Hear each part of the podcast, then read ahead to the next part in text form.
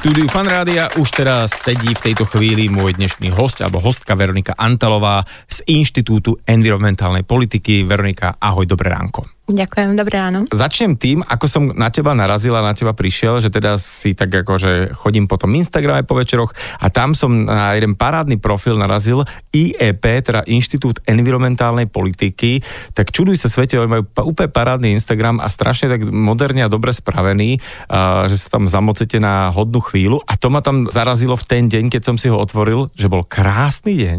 A tam mi niekto tvrdí, že ha, ha, ha, je síce krásny deň, ale pozor, to, že je slniečko, neznamená, znamená, že je dobre ovzdušie. Napríklad v týchto mestách je to pekne znečistené. Môj mm-hmm. takýto vý, výlev hneď úvodný. A teda poďme postupne na to, na tú kvalitu ovzdušia. Ty sa tomu venuješ ako analytik, alebo že spracúvaš ty dáta o tom? Áno, spracúvame aj dáta a na základe nich sa snažíme naformulovať nejaké odporúčania pre ministerstvo životného prostredia, lebo my sme vlastne súčasťou ministerstva, kde sa snažíme nejako navrhnúť možné zlepšenie stavu a je to v súlade s princípmi hodnoty za peniaze. Sa snažíme navrhovať nejaké opatrenia tak, aby sme za čo najmenej peniazy dokázali čo najviac zlepšiť životné prostredie. A ty keďže sa v tom vyznáš, tak určite máš odpovede na všetky moje otázky, ktoré ma teraz zaujímajú. Poďme najskôr na to, čím som začal. Že ako je možné, že keď je pekné počasie, že slnko svieti, tak ja si mám dať pozor na kvalitu ovzdušia, lebo to som mal tak spojené s nejakými takými hmlami a nejakými mm-hmm. tlakovými nížami a keď je pekné počasie stále, to môže znamenať, že nie je dobré ovzdušie? Áno, je to hlavne preto, že veľmi malé prachové častice, ktoré sú ako keby najviac škodlivé, sú také maličké, že my ich vôbec voľným okom nedokážeme vidieť. A toto pred pár týždňami, tá situácia práve, o ktorej si hovoril, bol saharský prach, ktorý priletel do Európy a mohol si to vidieť, že keď sa pozrel na horizont, tak on nebol úplne modrý, ale bol taký sivasto oranžov kasty. Uh-huh. A to bolo už to, že keď sa pozrieš cez hrubú vrstvu toho vzduchu, tak to aj ako keby vidíš trochu. Čiže pozor na si vás to oranžovkasté horizonty, že to je, to je taký previd. No dobre, tak poďme teda postupne. Čo to znamená kvalitné ovzdušie, alebo že ako sa meria tá kvalita, že kde to je dobré, kde to je zlé, čo tomu škodí, alebo že čo sledujete, aké parametre? U nás za to zodpovedá Slovenský hydrometeorologický ústav Čiže oni nielen to, že predpovedajú nejaké počasie, aby sme si vedeli pozrieť, ako zajtra bude, ale sledujú aj kvalitu ovzdušia.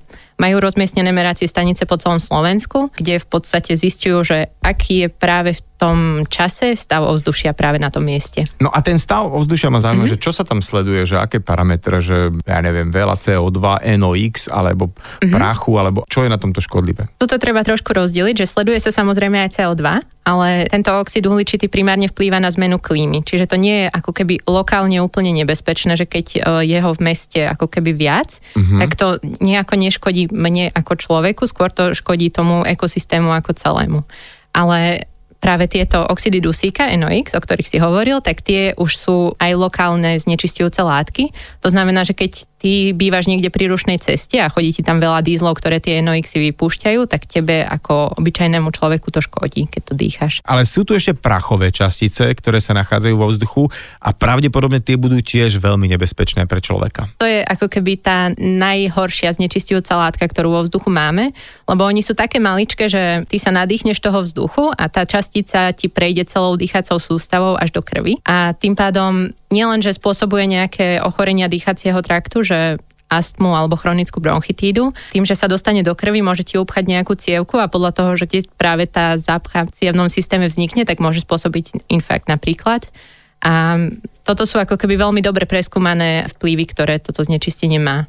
A okrem toho ešte máme aj mnoho ďalších, o ktorých sa ešte len začína diskutovať, že napríklad môže to spôsobovať aj psychické ochorenia. Mm-hmm. Pôsobí to aj na nervovú sústavu a teda môže to zvyšovať výskyt napríklad Alzheimera alebo demencie. Toto sa bavíme o prachu. Prach, hej? áno. Veľmi, veľmi maličký prach. A teda, počkaj, to, nie je to ten prach, ktorý doma utierame z poličiek? Či... Utieraš ho aj z poličiek, ale to už je práve to, čo sa ti z toho vzduchu ako keby usadí na povrchoch. Čiže keď je to usadené na povrchu, je to OK, lebo ja dýcham čistý vzduch, on, on to už sadlo svojou hmotou hmotnosťou. Ale Áno. keďže v meste je stále pohyb, e, jazdia auta a neustále tam fúka vietor, tak sa to víri. No dobre, mm-hmm. a mhm. teda odkiaľ ten prach vzniká? Akože čo to je nejaký z vesmíru nám padá z, zo Sahary? Alebo že či tomu vôbec môžeme my ovplyvniť svojou mm-hmm. činnosťou, že koľko prachu? No úplne všetko ovplyvniť nedokážeme. Nejaká časť toho prachu v vzduchu bude stále. Napríklad, keď je na nejakom poli sucho, tak proste keď zafúka vietor, tak ten prach z poľa sa zvíri a dofúkne ho aj ku ľuďom, ktorí žijú blízko. Čiže to sú ako keby tie malé častice z, z akýchkoľvek látok, ktoré sa áno, nachádzajú. Nemusí áno. to byť len akože také, že pôdne. Nie je to len pôda, je to aj napríklad produkty spaľovania. Najväčším zdrojom týchto prachových častíc na Slovensku je práve domáce vykurovanie. Uh-huh, to, toto som sa vlastne chcel opýtať, že, že ako vzniká teda okrem takých týchto vecí, takže lokál vykurovanie. Áno, a to je v podstate to, že keď ty máš doma nejaký kozub a hodíš tam čokoľvek, tak pri tom spaľovaní nielen, že ti vzniká teplo doma, ale z komína ti vychádza dym a v podstate čím špinavší alebo farebnejší je ten dym, tak vieš si povedať, že asi tam vypúšťaš aj veľa škodlivín do vzduchu. A to je presne to, že ja idem teda k svokrovcom na Oravu, kam sa teším, wow, na Orave zdravo, prídeš tam a práve to je úplne peklo, že čím menšia dedina, tak tým väčšie dymy a úplne, že smrady vychádzajú z tých komínov. Proste tam sa celý rok zbiera a to nie je, že len o Orave, to mm-hmm. všade možné po Slovensku sa zbiera všelijaký sajrajt, to znamená nábytok, a že kto je z dreva, pritom to je napustené čímkoľvek. No a úplný vrchol, keď som videl, že po Vianociach teda aj plastové flaše sa veselo pália. Čiže to je veľký paradox, že opravom, ak sa mýlim, že možno, že ani nie tak v mestách je tento problém, ale skôr práve, že lokálne po rôznych takých okresoch, dedinách, vidiekoch, tam sa kúri o 106 všeličím. Áno, no problém s kvalitou ovzdušia máme samozrejme aj v mestách, lebo tých zdrojov je viacero. Nie je to len uh, toto domáce vykurovanie, ale aj doprava, priemysel, polnohospodárstvo ale práve v týchto rôznych takých dolinách je to problém v tom, že väčšinou sú tie malé dedinky v takých nejakých kotlinách medzi horami, to, to je také naše slovenské špecifikum a to, čo ľudia vypustia z toho komína, im tam potom sedí v tej dedine, že ne, mm-hmm. nemá to ako rozfúkať a to je práve na Orave problém, že veľmi potom v podstate dýchajú to, čo si sami spálili. Ale je to aj o tom, že v čom to spalujú. To znamená, že veľmi by pomohlo asi, keby sa vymenili tie staré uh, kotly za nové. Áno, určite. Už aj keď by si zostal pri tom istom type paliva, ale vymeníš starý nejaký 20-ročný kotol za moderný, tak už tie emisie, ktoré ti z neho výjdu, budú oveľa, oveľa nižšie. Uh-huh. Čiže to sa určite oplatí a potom existujú princípy správneho vykurovania, čo znamená, že každý z tých nejakých typov paliva má určitý spôsob, ako ním kúriť, aby si produkoval čo najmenej tohto znečistenia. A na toto ako má človek prísť? Lebo ja ti poviem pravdu, že, uh-huh. že väčšinou týchto starších domov obsluhujú starší ľudia, Áno. ktorých to nejakým spôsobom naučili ešte ich predkovia, hádam, a oni sa toho držia zubami nechtami, že takto to je OK. Ja si pamätám, prepáč, že keď nám stávali krp, tak uh, už len to, ako im pán vysvetlil, ako sa zakladá oheň, tak som na to čumel, ano. pretože ma to v skautskom, alebo ako to bol predtým ešte uh, krúžku, učili inak a ten mi pán vysvetlil, no ale potom vzniká oveľa viac dechtu a týchto splodín, pretože vrchný zápal a tak. Čiže ako to o, sa dá nejak posunúť na týchto starších ľudí? To je veľmi dobrá otázka, lebo tí starí ľudia sú relatívne ako keby špecifická skupina, že nedá sa na ňu až tak priamo cieliť, ale Existuje internetová stránka, ktorú má naša agentúra životného prostredia a oni práve tieto zásady tam ako keby prezentujú. A okrem toho um, máme ešte zriadené v rámci jedného veľkého projektu aj pozície regionálnych manažerov kvality ovzdušia a oni sú v podstate na každom kraji na Slovensku a oni by mali ako keby chodiť do tých obcí a pomáhať starostom napríklad s informačnými kampaniami. Mm-hmm. Čiže na nich sa môžu obrátiť a Čiže to asi cez samozprávy by sa mohlo áno, nejakým áno. spôsobom šíriť tieto informácie, prípadne ak máte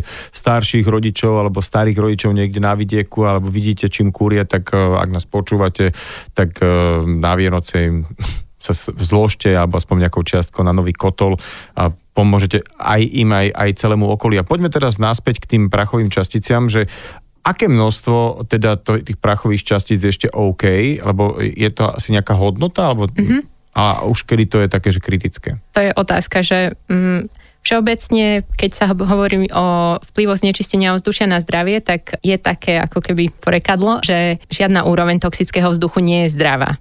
Mhm. Čiže v ideálnom prípade by sme mali mieriť na to, aby sme sa dostali na nulovú úroveň tohto znečistenia, ale ako som hovorila, že nie je to úplne dosiahnutelné práve preto, že vždy nejaké znečistenie bude a keby sme na Slovensku vypli úplne všetky zdroje znečistenia, tak stále nám sa môže niečo dofúknuť uh, buď len z tej prírody alebo aj zo zahraničia. Takže to úplne nie je dosiahnutelné. Takže to je ako keby tá prvá úroveň, že úplne nula.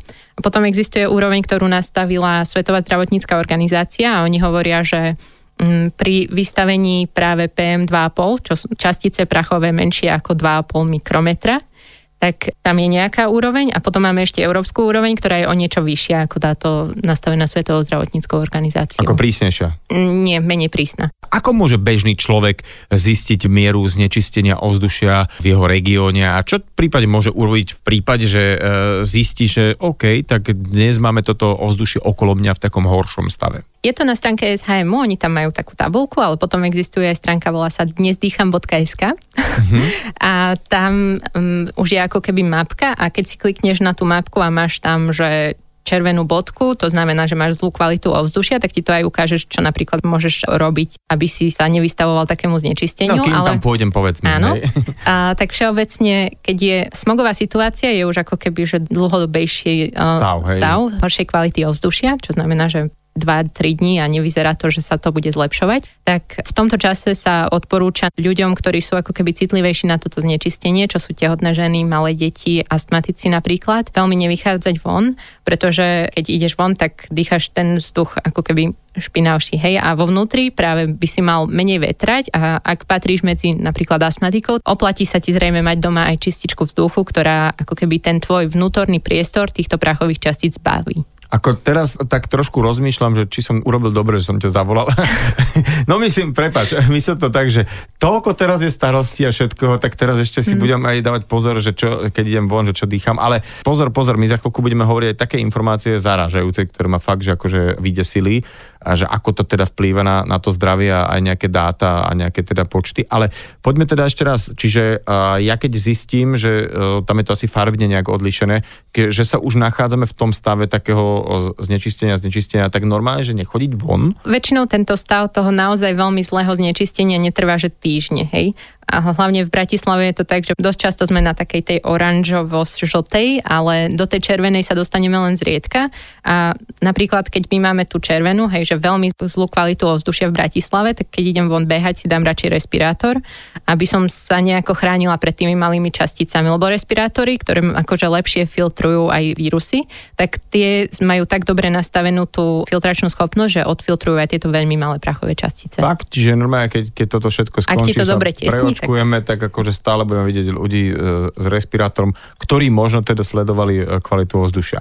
No a teda, keď som sa pýtal na tú Bratislavu, alebo teda všeobecne, že, že čo máme robiť? Žijeme v Bratislave, ale toto platí asi aj pre všetkých ľudí na celom Slovensku, čo nás počúvajú. Tak je to tak, že keď povieš Košice alebo Bratislava, tak ja neviem, sú asi časti, ktoré sú výrazne horšie, výrazne lepšie.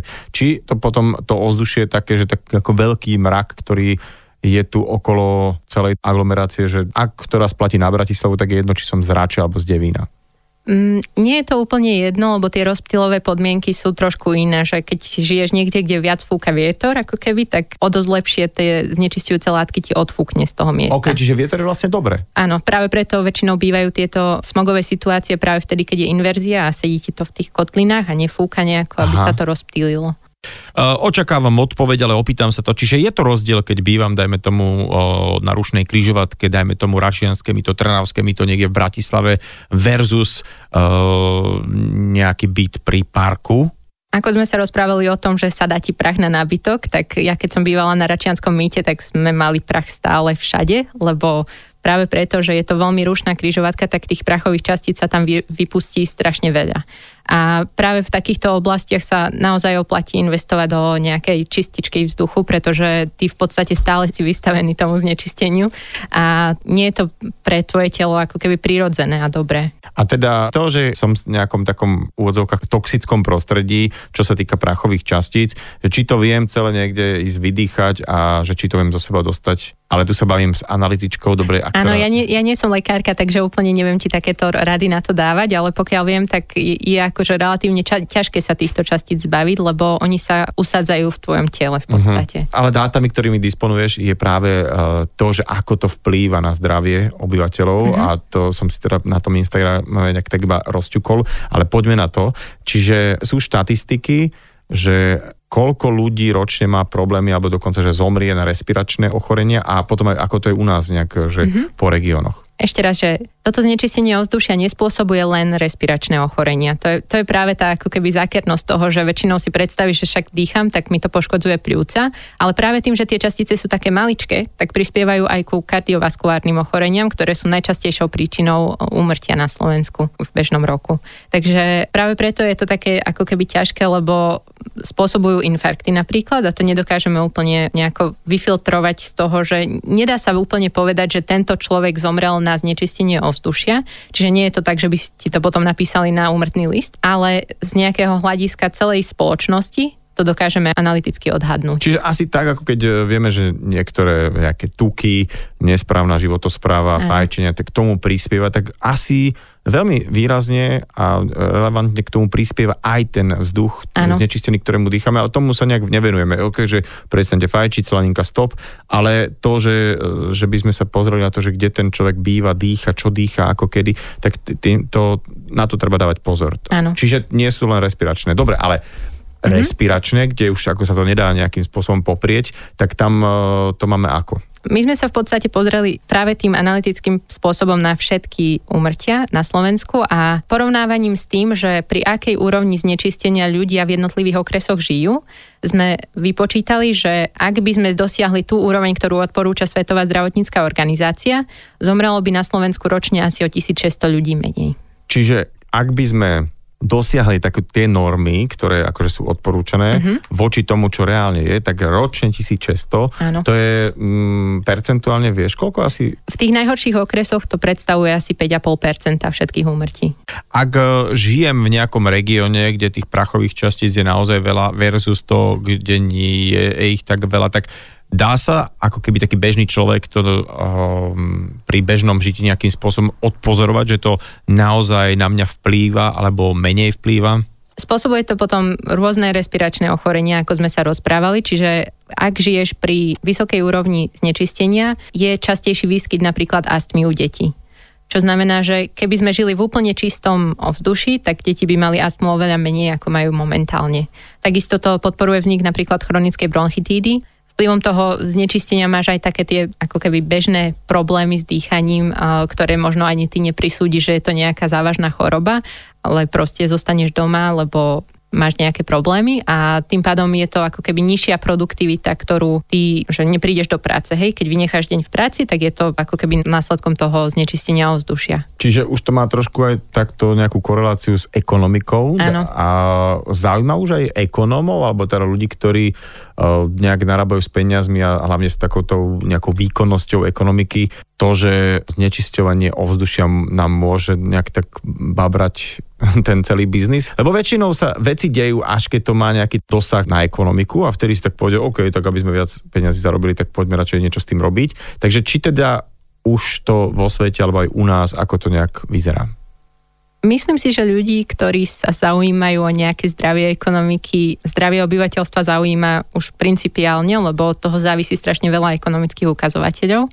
No a na ministerstve životného prostredia vlastne práve preto to zriadili náš inštitút, lebo my sme skoro všetci ekonómovia a práve preto sme tam, aby sme im takéto niečo vedeli vypočítať. Vplyvy znečistenia ovzdušia sme odhadli asi na úrovni 4 až 6 HDP v závislosti od toho, že akú metodológiu zvolíme. Čiže je to relatívne veľký podiel toho HDP, ktoré... No ja, ja som čakal, že to, že to sa dá už tak ako, že už sa to dá merať, ale tak ako 4-5% je veľa. Áno, je to dosť veľa práve preto, že dokážeme naceniť ako keby tie predčasné úmrtia. Je to taká trošku aj etická téma, nielen ekonomická, že povedať, že koľko stojí stratený život, ale práve pre účely toho, aby sme dokázali nejako nákladovo efektívne bojovať s týmto znečistením, potrebujeme vedieť aj odhadnúť, že aký prínos nám to prinesie. Sú nejaké riešenia na to, ako zmysle také, také globálnejšie? Lebo teraz nebavíme sa o klimatickej zmene teraz, bavíme sa čiste o kvalite ovzdušia, ale to asi bude súvisieť, k tomu prídeme za chvíľku, ale že či teda priamo na tú kvalitu ovzdušia, že či sa ako keby, neviem, robia nejaké predpisy, že ako sa robia na auta, že aj na samozpravy, že ta, vy ako okres, ak to neznížite a nebudete hľadať riešenia, tak mm-hmm. niečo bude zle. Robia sa. Máme na Slovensku tzv. oblasti riadenia kvality ovzdušia, čo sú práve tie miesta ako keby geograficky vyčlenené, to sú také fliačiky na mape, kde dlhodobo vieme, že máme s tou kvalitou ovzdušia problémy. A pre každú z týchto oblastí je potom vypracovaný plán, kde sú nastavené opatrenia na mieru pre túto oblasť, aby sme vedeli práve týmto obyvateľom, ktorí na tom mieste žijú, zlepšiť tú kvalitu ovzdušia. Rozprávali sme sa o tom, čo môže taký jednotlivec v malom spraviť, napríklad vymeniť e, starý kotol, ktorý naozaj nesplňa nejaké emisné normy za nový, to isté môže urobiť so svojím automobilom. Ešte prídeme samozrejme aj k nejakým ďalším takým tým nastaveniam e, ľudským jednotlivým, ale Poďme na nejakú legislatívu, teda nejaké takéto, takéto väčšie riešenie, že naozaj snaží sa aj legislatíva nejak regulovať to, čo sa vypustí do ovzdušia? Ak sa bavíme teda o priemysle, tak legislatíva na to myslí. Nie je to úplne dokonalé a práve preto aj ministerstvo chystá práve nejaké zmeny v tejto oblasti. Napríklad, že v priemysle sa nemenili poplatky za vypúšťanie týchto znečistujúcich látok za posledných 20 rokov takmer vôbec. Takže to tento rok ministerstvo predstavilo ako keby trošku zreálnenie týchto cien, lebo keď budú musieť platiť viac za tie znečistujúce látky, tak je predpoklad, že vypustia ich menej. A skôr zainvestujú do nejakých čistejších technológií. Uh-huh. To je ten priemysel. A čo sa týka nejakých iných oblastí, tak aj tam sú nejaké veci, hej, že spaľovanie odpadu je zakázané, čiže nemal by si tam proste hádzať e, nejaký starý nábytok do toho kotla a spáliť to, lebo je to napustené kadečím. Ale keďže vieme, že aj tak napriek tomu to e, nejakí ľudia robia, tak je potrebné to nejako riešiť. Zatiaľ na to nie sú nejaké systémy, ale to je tiež ďalšia vec, ktorú ministerstvo by chcelo v tomto roku predstaviť, aby sa zaviedol nejaký spôsob, akým budú vedieť aj takýchto ľudí kontrolovať. Ešte mi tak nápadlo, že tiež úplne peklo je a na to čumím, že sa to robí aj v Bratislave, normálne medzi domami, že ľudia vypalujú trávu normálne, alebo teda, mm-hmm. že dajú na kopu staré lístie a nejakú trávu, ktorá je väčšinou samozrejme ešte polovlhká a, a zapália ju a teda tak si hovorím, že čím ten sused, ktorého práve vydimujem, alebo ano. hociko, lebo to sa šíri na stovky metrov, akože a aj ten smrad, že vlastne keď vedľa niekoho takéhoto bývaš, tak rovno môžeš znútra vymalovať celý dom. Že či, či aj toto nejaká, nejaká edukácia mohla by vzniknúť, alebo niečo, že proste, že kto vypaluje trávu, tak ten, ja neviem. No to je tiež zakázané inak, že nie, nie, nie len z hľadiska toho protipožiarného je to ako keby nebezpečné, lebo môžeš spôsobiť uh, relatívne veľké škody, ale aj z toho environmentálneho, lebo vypustíš do ovzdušia strašne veľa špiny. Zvieratka nejaké ti tam môžu pod tou kopou žiť, kým si to tam nazbieral, tak sa tam zasídlil nejaký ješko a ty ho upáliš zažíva, to je tiež také smutné, že nie je to správne a myslím si, že práve nejaké vzdelávanie, že keď ľudia budú o tom vedieť, že im samým to škodí, keď toto robia, tak budú skôr naklonení tomu tú starú trávu dať do kompostu napríklad. Bavíme sa o kvalite ovzdušia, ale keď som si googlil, a teraz budeme trošku pozitívni, tak naozaj v roku 2021 dýchame oveľa lepší vzduch, ako to bolo, dajme tomu, pred nejakými 15 rokmi. Áno, od 90. rokov sa stav ovzdušia zlepšuje a je to určite lepšie, ako to bolo predtým, aj čo sa týka toho, že čo ľudia doma spaľujú, ale aj emisie z priemyslu veľmi výrazne poklesli, uh-huh. ale stále to nie je dostačujúce. To je práve ten problém, že aj tá relatívne nízka úroveň, na ktorej teraz sme, je stále pre nás ľudí škodlivá, čiže stále musíme ešte niečo ďalšie robiť. No lebo po tejto pozitívnej správe prichádza tá zlá správa a to je to, že, že toto síce platí pre Európu, ale my sme z celej Európy tretí najhorší lepší, takže nás sa to až tak veľmi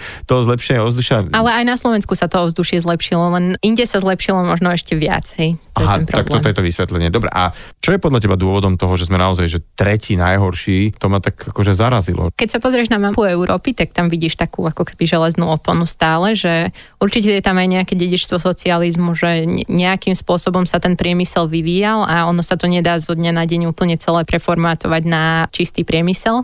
Čiže to je určite jedna z tých vecí, ale aj nejako geograficky, že Vykurovanie u nás je tradične práve to, o čom sa rozprávame, že máš nejaký krb alebo kachle a do toho proste vhodíš čo chceš, čo nie je úplne optimálne. A takisto máme to šťastie, alebo ako by som to nazvala, že Poliaci sú na tom najhoršie, čo sa týka tejto kvality ovzdušia, tak, ktoré, oni ktoré dýchajú. Uhlie milujú. Áno, to, to... lebo spaľujú strašne veľa uhlia. A ten cezhraničný prenos práve na severe Slovenska je veľmi významný, že dofúkne nám v podstate to, čo oni spália, to A to ešte môžeme byť radi, že tam sú také veľké horstvo, mm-hmm. že mhm. proste tam máme od roháčov, Tatry, všetko možno Fatry, že tam to celkom akože zadržuje tá strana, ale napriek tomu Tieto ano. asi mikročastice stále prechádzajú sem. Čiže dostávame to zvonku. Tak ako si hovorila, že ten saharský piesok sem až bol doletený.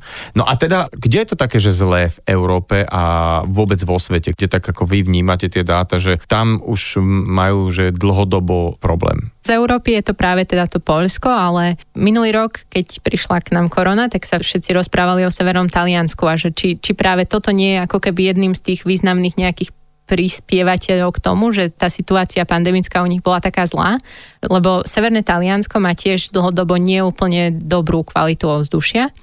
A ukázalo sa vlastne výskumami už za ten rok, že tie oblasti, kde je tá kvalita ovzdušia trošku horšia, sú ako keby citlivejšie aj na prenos nového koronavírusu. Že to vlastne tie malé úvodzovkách nanočastice sú lepším vodičom ako vo v tom vzduchu.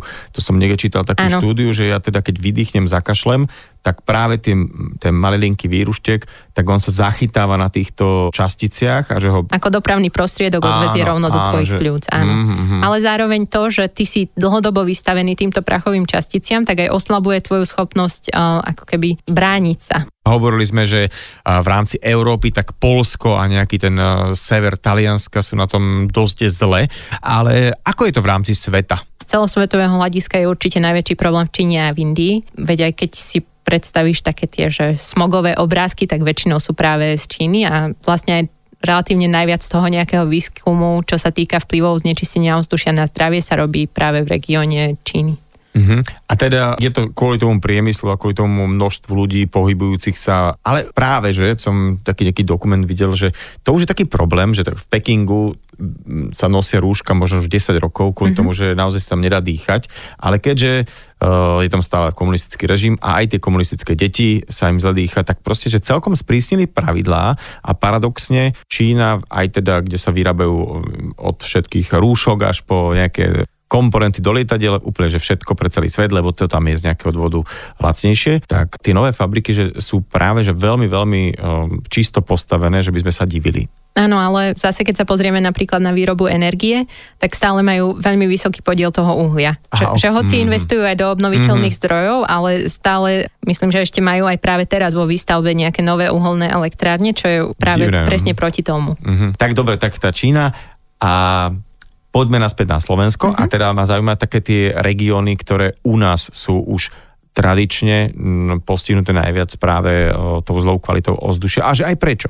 U nás najväčšie vplyvy na zdravie máme práve v oblasti Žiliny, Ružomberka a Koši, čo znamená, že čo som hovorila pred chvíľou, že najviac ľudí um, zomiera na zlú kvalitu ovzdušia práve v týchto regiónoch, čo ako podiel. Ale to bereme ako okres alebo priamo tie mesta? Že Ružomberok ten si viem predstaviť, lebo tam uh, legendárne človek, už teraz to tam nie je také strašné, mm-hmm. ale to som si vždy dával, že uh, vnútornú cirkuláciu, mm-hmm. akože 2 km pred a 5 km za Ružomberkom, lebo tam sa nedalo dýchať, to bolo akože smrad.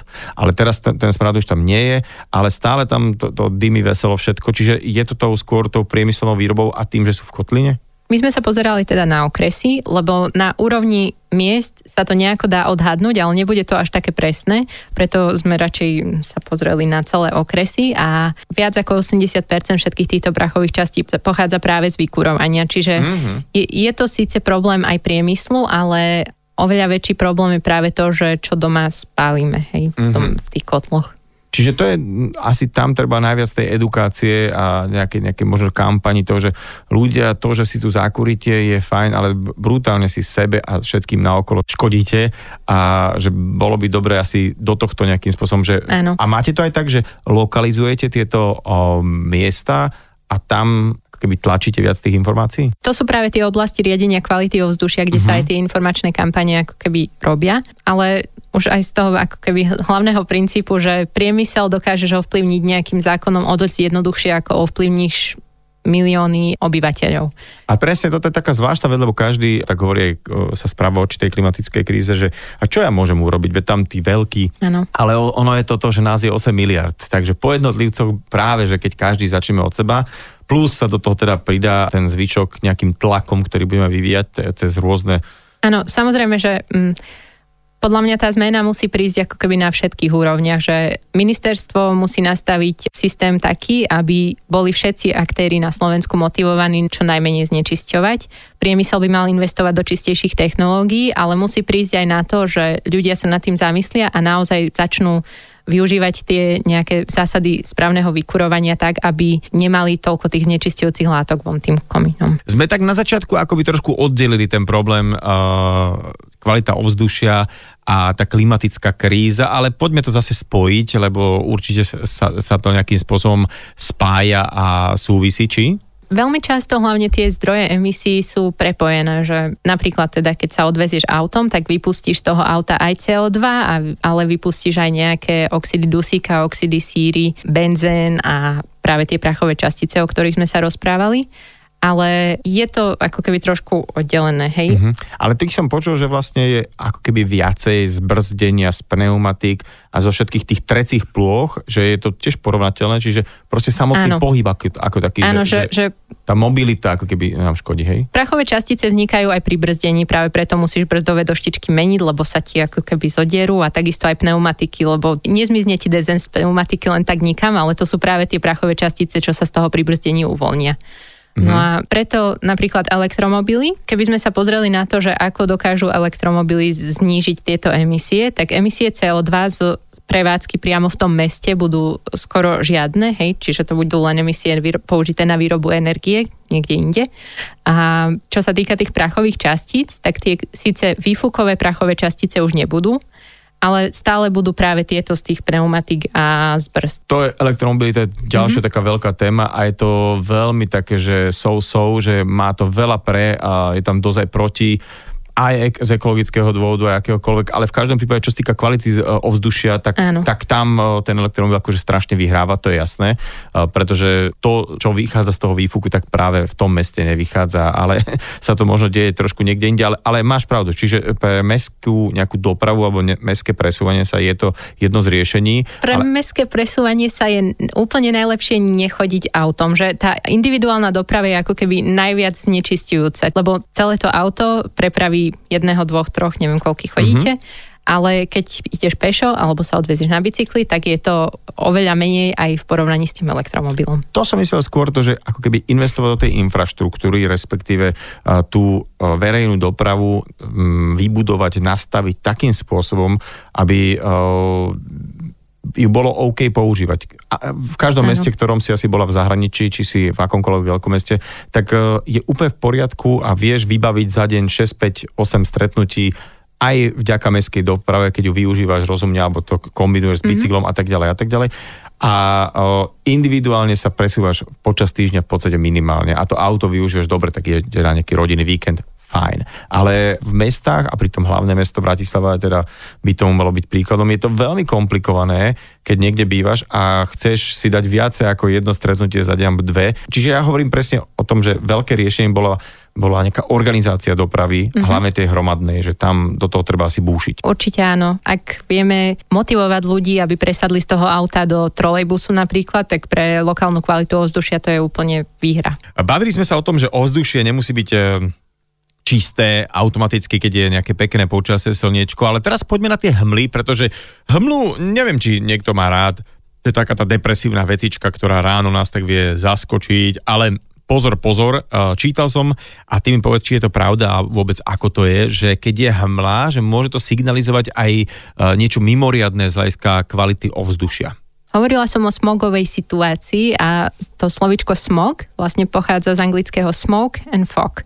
Čiže je to ako keby kombinácia tej hmly a zároveň toho dymu. Uh-huh. Čiže to je práve ten problém, že býva to v januári, februári, keď sa veľa kúri, tak tie maličké prachové častice na seba dokážu naviazať molekuly vody a potom ich vidíme ako hmlu. To je práve ten problém, že keď bývajú smogové situácie a je vonku taká hmla, tak to je práve ten... Že to vôbec nie je, že hmla, akože tá vodná para. Ale je, to... je to aj vodná aj, para, no, ale obsahuje akože... veľa týchto malých prachových častíc, ktoré nám potom škodia. OK, čiže niekedy možno na jar alebo na jeseň nejaká hmla, keď je tak, to je skôr taká tá pravá príjemná hmla, ktorá ráno príde nejaká inverzia a odíde to slniečko, ale január, február, bacha, bacha, lebo vtedy sa stále kúri. No, uh, Zimy sú čoraz miernejšie, to bude asi nejakým spôsobom nahrávať tomu, aby sa tá kvalita ovzdušia zlepšovala a teraz odhliadnúť od uh-huh. vykurovania leto alebo zima, že čo tomu, to, tomu ovzdušiu, aj tá teplota, možno to všetko, tie prúdy vzduchové, že viac nahráva, že keď je čistejšie? Povedala by som, že leto, ale v lete máme potom zase iné problémy. No to, to im povedz. Lebo Napríklad ozón, ktorý je tiež znečistujúca látka, sa v mestách tvorí z dopravy práve v lete nejakou chemickou reakciou. Hej, že to je problém, ktorý v zime nemávame, lebo vzniká pôsobením slnečného žiarenia a ten tiež škodí ľuďom a má aj zdravotné následky a to je, to je ako keby problém práve tých horúcich dní. Uh-huh. A teraz, keď si spomenula ozón, to si ja pamätám ako dieťa, že uj, robí sa nám nejaká ozónová diera a robia sa nejaké opatrenia. Je to tak, že trošku táto ozonová mm, vrstva, ktorá bola veľmi narušená, že sa zaceluje, alebo že sme stále ešte nejak v ohrození? Toto nie je úplne téma už dnes, tak by som to povedala, lebo tie opatrenia, ktoré sa zaviedli v 90. rokoch na to, aby sa látky, ktoré túto ozonovú dieru poškodzovali, už neďalej nevypúšťali, relatívne dobre zabrali. Čiže to nie je niečo, čo by sme teraz na ministerstve napríklad riešili, mm-hmm. že čo ešte spraviť, aby sa tá ozonová diera... M, Ale to som, to, preto to aj hovorím, že, že a, tak ako vtedy to bolo také, že veľká hrozba Áno. a nové technológie a nejaké zákony zabrali, tak uh, si optimistická v tom, že keď sa teraz aj uh, tá kvalita ovzdušia v podstate zlepšuje, ale ešte Áno. stále nie je dobrá, že uh, môžeme tou činnosťou alebo nejakými takýto, takou reguláciou, veľakrát rozumnou, nejakým spôsobom fakt, že zabrať, že za nejakých 10-20 rokov tu budeme mať oveľa lepšie uh, ovzdušie, ktoré budeme dýchať? Ja tomu určite verím práve preto, že vidíme aj ten trend už teraz, že to mm-hmm. ovzdušie sa zlepšuje, síce nie úplne ideálne, ale vidíme, že sa ten stav zlepšuje a zároveň aj čo sa týka klimatickej krízy, tak postupne sa budú budovy stále robiť viac energeticky efektívne a keď máš nejaký pasívny dom, tak potrebuješ skoro žiadnu energiu hej, na, na jeho prevádzku a nepotrebuješ tam mať velikánsky kozub, aby ti to celé vykúril. Takže určite to bude lepšie. No, tá ľudská činnosť a to, ako sme si tu rozbehli takýto dosť ťažko zastaviteľný vlak, čo sa týka aj teda klimatickej zmeny, alebo už, už by som povedal, že vážnej, vážnej krízy, tak bude sa ťažko. Ale čo sa týka toho ovzdušia, tam sme ako keby na dobrej ceste, takže držme si palce. A ja, Veronika, držím palce aj vám všetkým inštitúte, pretože robíte dobrú robotu a ešte si teda určite od vás niekoho zavolám, lebo tých tém, ktoré tam riešite, je naozaj, a ktoré ma zaujímajú, veľa. Tak e, dnes sme si takto celkom o tom ovzduši pekne pokecali s Veronikou Antalovou z Inštitútu environmentálnej politiky. Ďakujem ti za čas. A ja ďakujem. Nedelná talk show so Šarkanom.